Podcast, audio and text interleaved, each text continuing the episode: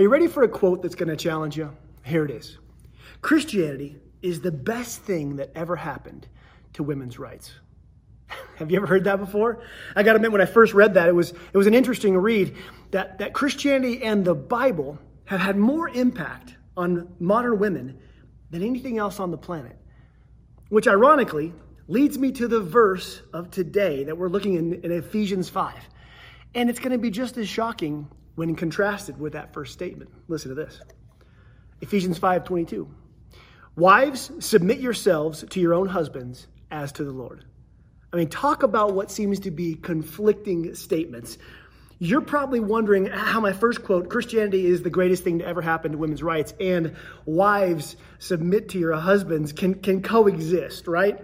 I mean, this verse here in 22, this is the reason that some people watching right now have a problem with God's word.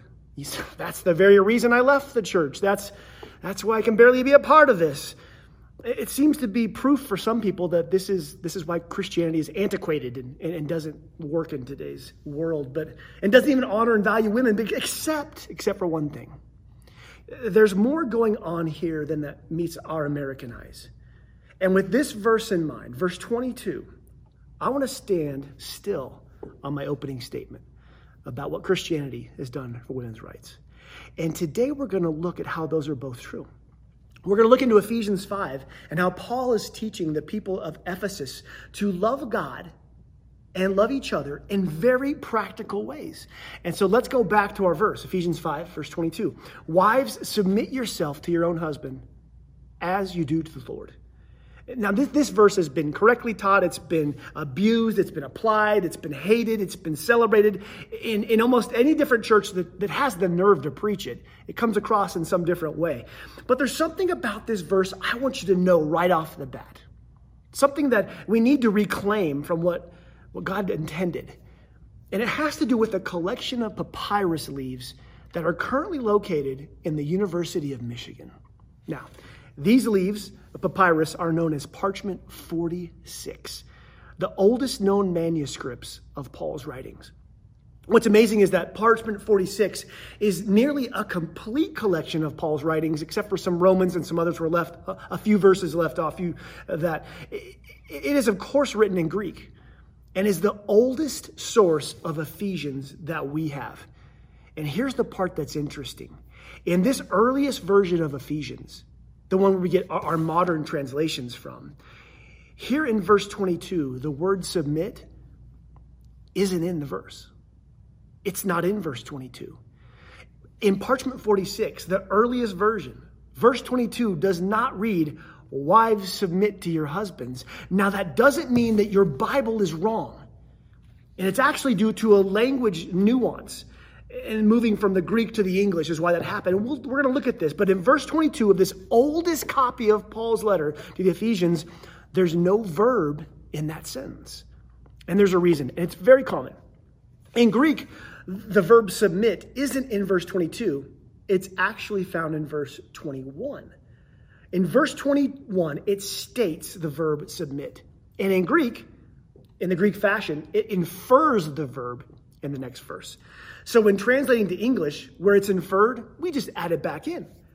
And therefore, and this is what I want to discuss today, to fully understand verse 22, because it's an inference, to fully understand about wives in verse 22 and about husbands in verse 25, it seems we should fully understand verse 21, where the verb was, wasn't inferred. Instead, it's, it's stated, it's commanded. So, I know you're asking, what's verse 21? Well, I'd love to tell you. But first, you see, we, we can't go there yet. We have to go to verse 18, even earlier. Verse 18, Ephesians 5:18, Paul tells the reader to be filled with the Spirit. And then he begins to list off some ways that that would happen and what it would look like in the person's life. Now, now your Bible has chapter numbers. It has verse numbers.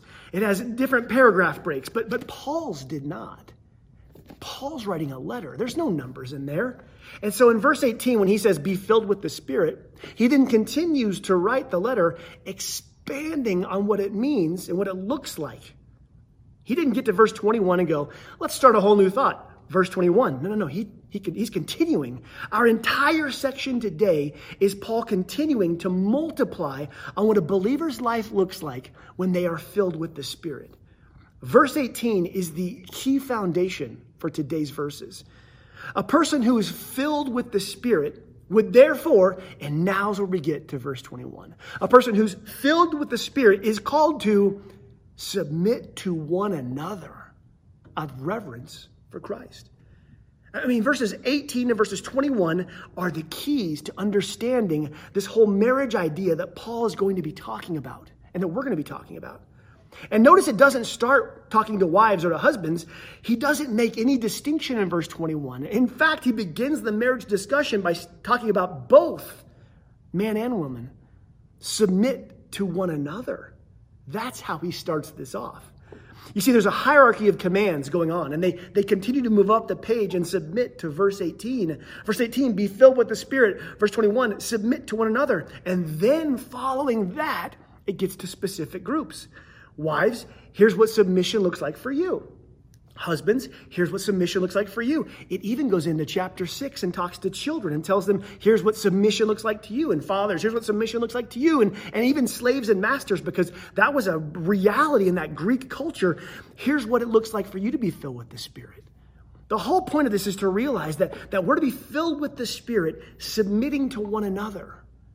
Still don't believe me? Still don't believe it's for everybody? That here's another. Con- It's common in the New Testament. In fact, in Paul in, in Philippians two, he's very clear here. He says this in Philippians two, verse three: "Do nothing out of selfish ambition or vain conceit, but rather in humility consider others above yourselves." That's submitting below them, not looking to your own interests, interests, but each of you to the interests of others.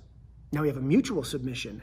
Verse 5 In your relationships with one another, in your relationships, have the same mindset as Christ Jesus, who, being the very nature of God, did not consider equality with God something to use to his advantage. Rather, he made himself nothing, taking the very nature of a servant.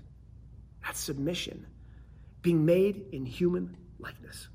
And being found in the appearance as a man, he humbled himself, becoming obedient to death, even death on a cross. So we see that believers who are filled with the Spirit and loving each other out of humility and submission, that's how Jesus modeled for us. Verse 21 could not be any clearer. It speaks to both husband and wife. This is mutual submission. You see, we've been given the mission love one another. And below the mission is the submission to love one another more than yourself. Now, why do I make this distinction? Why is this important to, to, to, look at? Because oftentimes, verse 22 has been used in the past as a club to quote, put women or keep women in their place, when in reality, the teaching is an invitation for both husbands and wives to elevate one another into an experience of true intimacy and godly marriage. Yes, verse 22 talks to believing wives about submitting to their husband. But before you roll your eyes and walk off and log off, I think you should see what the husband is called to do as well as he submits. Now, to show why that's important, you need context into the Roman and the Greek culture that existed right then when Paul's writing. Who is he writing to? What's happening there? Because it's important to know how they view men, how they view women, and how they view marriage. You see, the Roman culture had instituted something. You can read a lot about this. It's out there. It's called Patria Potestas. It's Latin that translates to power of the Father. What pa- Patria Potestas means is that the Father is the Lord of the household. In this Greek and Roman culture, the wife and children were property of the male to the point where he could, and they have documents, they have, he did sell children or wives. They were property of his. He could even enforce capital punishment on them if he chose to. Here's a look at the life of a woman in Ephesus during the time of Paul, based on Roman and Greek culture. If she was a respectable woman, she would not be allowed to leave the house without her husband or an escort that he entrusted to take her somewhere. She had her own small quarters in, in the part of the house that she would lock herself into when the guests came over. Girls were not allowed to have education and not allowed to speak in public. Roman women were expected to wear a head covering, a veil, as a sign of their husband's authority over them. and he could divorce her if she left or went out in public without her veil. You see, Paul is writing these words about marriage to a culture that did not value women. And, and, this is a large part of how Christianity has championed women's rights. There's some fascinating books on all this, and, and one that I, I'm, I'm touching on today that is fun to look into is Alvin Schmidt's How Christianity Changed the World. And he has this quote. He says, What would the status of women in the Western world be like today had Jesus Christ never entered the human arena? One way to answer this question is to look at the status of women in most present day Middle Eastern countries. Here, women are still denied many rights available to men. And when they appear in public, they must be veiled. They're property, inferior to men. He goes on to talk about how non Western societies, it's still legal to, for a husband to beat or desert his wife. This isn't commentary on Middle East or Islam. This is, this is contrast. Women are living today in certain places of the globe very similar to how they would have lived back in Ephesus when Paul's writing appeared and called them to something different. So again, when Paul's letter arrives and they're, they're reading these mind blowing truths about Jesus and all he's done for us, and then it says, Wives, submit to your husbands, everybody would agree completely. Well, yeah. So, how then did Christianity set women free from this kind of culture? Well, it, it starts, there, there's so much here I had to leave out. It starts with how Jesus consistently honored and elevated women during his ministry. And then here in Ephesians, it's because Paul didn't stop at verse 22. He, he didn't just give them verse 22 about wives submitting and they all nod. He, he kept going. In fact, he spends three verses on what the wife should do and nine on the husband. And what he says to men, what they're going to hear in this Greek and Roman world, is paradigm shifting, counterculture rocking, social justice changing, women's rights parading, pro marriage celebratingly big because he's about to give the men, the husbands, a command that they have never seen or heard before. Unfounded. Christianity is about to take up the cause for women's rights and show their great value to God by showing them how the men should value their wife. Verse 18, let's review. Paul tells the readers, male and female, be filled with the Spirit. Verse 21, he tells the reader, male and female, to submit to one another Verse 22, wives, you do this out of your love for the Lord.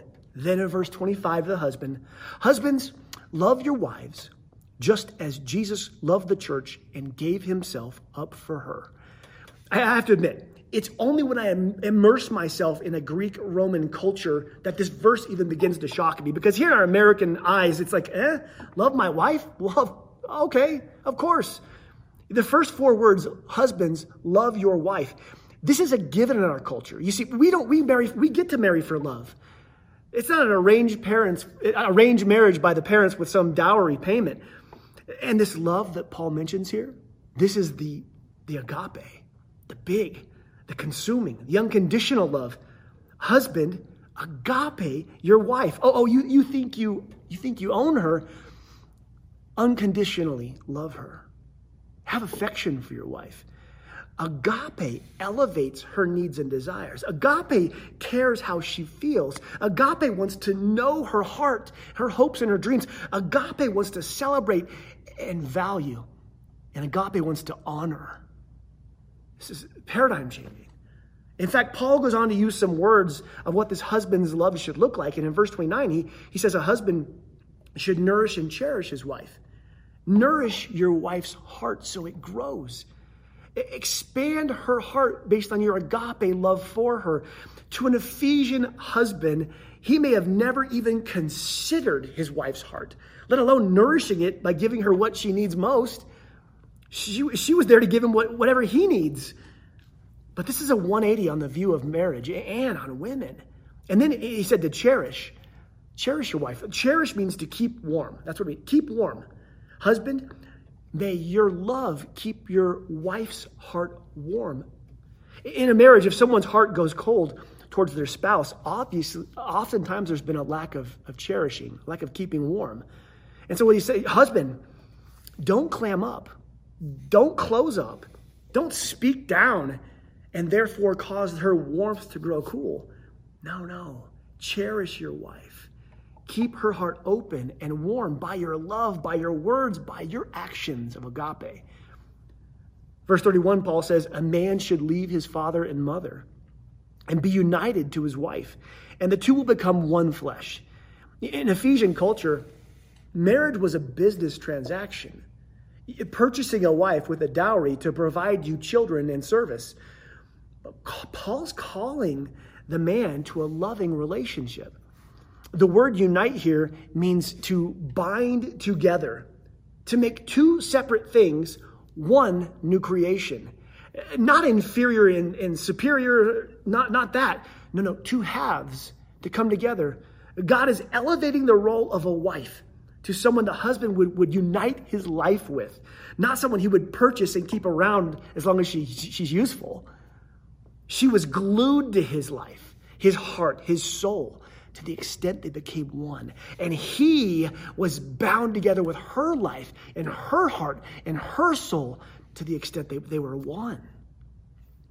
The grandest commandment of all, though, the one that would have caused some, some raised eyebrows when they were reading Paul's letter for the first time is, is back in 25, where it says, Husbands, love your wives as Jesus loved the church and gave himself up for her. Husbands are to love their wife the way Jesus loves his church. Which every hus- husband hearing this should, should be wondering well, how did Jesus love the church? And bottom line, there's a lot of ways, but the main thing is this Jesus modeled sacrificial love. He loved the church in a way, and it cost him dearly. He went through torture and he went to the cross for his church, his bride. He laid his life down for her. Would you give your, your life for your wife? Someone said, one of you has to go. Would you say, take me? Like, would, would you die for your beloved bride? The more important question, husband, is will you live for her? And will you die to your selfishness every day? Will you sacrifice for her? Put down what you're doing and listening to, to her heart, cherishing her heart. Will you sacrifice for her, putting aside your own desires to, to fulfill hers? This is the great challenge for both husbands and wives. But, but let us go back to verse 21 because it makes it all clear again. Verse 21 Submit to one another out of reverence for Christ. There's a term that a lot of pastors and counselors have used for this. A marriage, the way God intended and designed, is built on this mutual voluntary submission. Mutual voluntary submission. This is where we're both choosing to submit out of love to one another. And here's why. Let's just be honest about relationships. We get into relationships as humans, for the most part, to get our desires met emotional desires, intellectual desires, physical desires, romantic, relational desires. And these desires aren't negative. We're, we're made to live in relationship. We're created this way. We all have desires and we all want them fulfilled by somebody. And what happens, and this most this deepest happens and, and most holistically in a marriage context. That's where, we're where most those desires should be most satisfied. So when we have these desires, which are normal for each of us to have, we take them to somebody to be filled. We take them to our spouse. And most often in a marriage, it ends up being two people, if we're honest, two people waiting for the other person to come over and fulfill their desire. Two people waiting. The problem is when two people are waiting for each other to fulfill them, both are unsatisfied. At some point, one person either you know reads a book, hears a, an amazing sermon, or is moved by God, it puts down their desires and needs, and goes over and fulfills the relational desires of their spouse. And it would it would be as simple as to ask them, like, you know, how's your day going? And then listening. It could be anything, whatever that would be for them, to leave your desires and go fulfill them.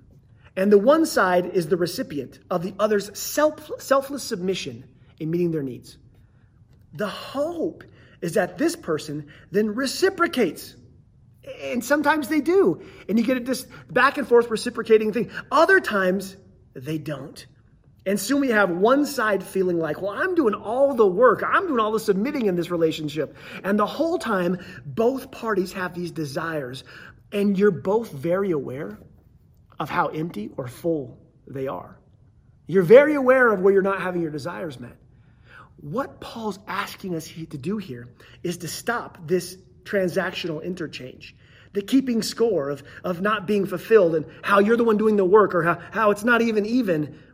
Paul is calling married believers to a life of selflessly loving their mate out of agape. It would look like this voluntarily, both of you stepping out of your needs and going to fulfill the needs of your spouse. And this is clear based in verse 21. So, so married folks, listen to me. Know that your marriage, like salvation, isn't supposed to be a star chart or scorekeeping. That's the transactional kind of marriage. You know how much they're doing for you. You know how much you're doing for them, and you're kind of keeping a tally. You know, see how your mate isn't measuring up or, or how you're doing all the work, or perhaps you're on the receiving end of an amazing spouse and you got a pretty sweet deal. The Bible's clear. Be filled by the Spirit and mutually, voluntarily step out of your own selfishness and go step into the world of your spouse and fulfill their desires. Mutual voluntary submission to one another is the narrow path to a joy filled, intimate, and long lasting marriage. Instead of competing to get your needs met, compete to meet the needs of each other. Like, like see who can bless the other the most.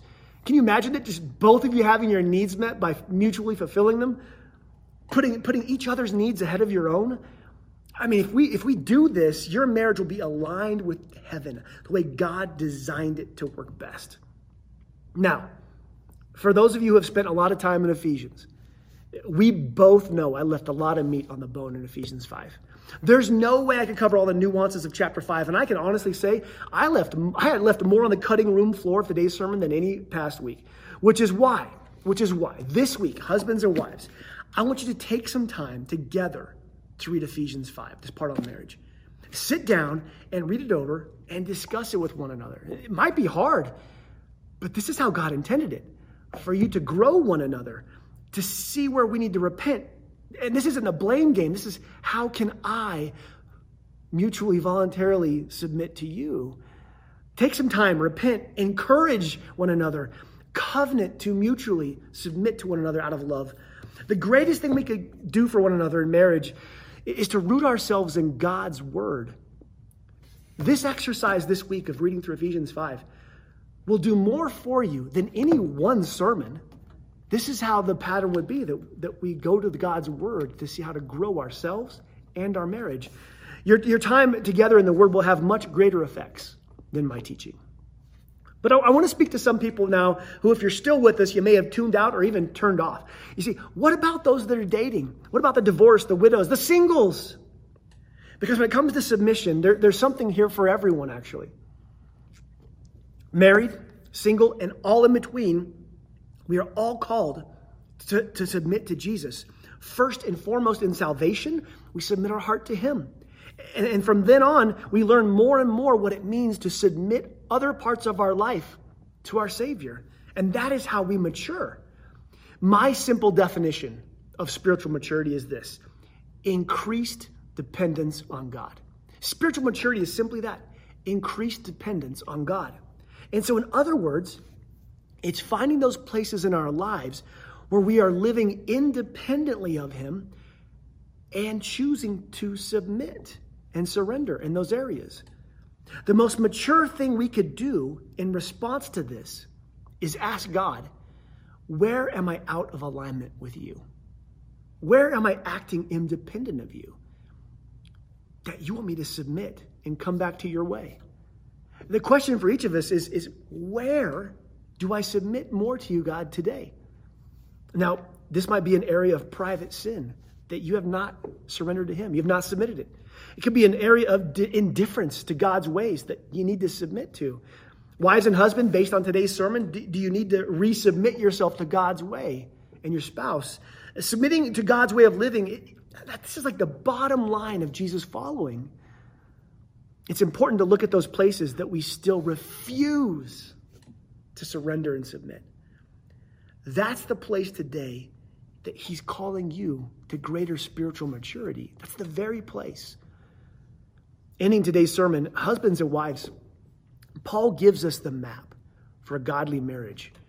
mutual voluntary submission out of love to Jesus, out of love for one another. And for all of us, we're called to submit to Jesus, each of us in our hearts, to his way in our life. And so we have to ask, how are we going to respond to this today? Perhaps, maritally and relationally, relationally, what would God have you do with this? Like, how is your marriage doing? How, are, you, are you keeping score? You know, the first step might be for you to, to wipe the scorecard clean of your spouse and yourself. Maybe you agree to do it, maybe you do it privately on your own. And you step into these verses. Here's what I want. In the song that will follow this, I want you to pray through this. Because the Spirit, I, I trust that He's going to make it clear what's next for you. So during the next song, bow your head in your living room right there and, and be asking, God, where am I living my life independently, refusing to submit to you? What would it look like, God, for me to submit those areas? This is a dangerous question that requires some bold decisions on the other side of it. Whether you're married, how do I need to adjust to my marriage? Or rather not, how do I need to adjust to your way? During this next song, that's, that's, that's your assignment. Whether single or married, dating or divorced, let us, let us all leave this time together with a clear path on knowing how God would have us follow him in a new way. Like let us let us submit to him out of love and let us submit to each other out of love and humility.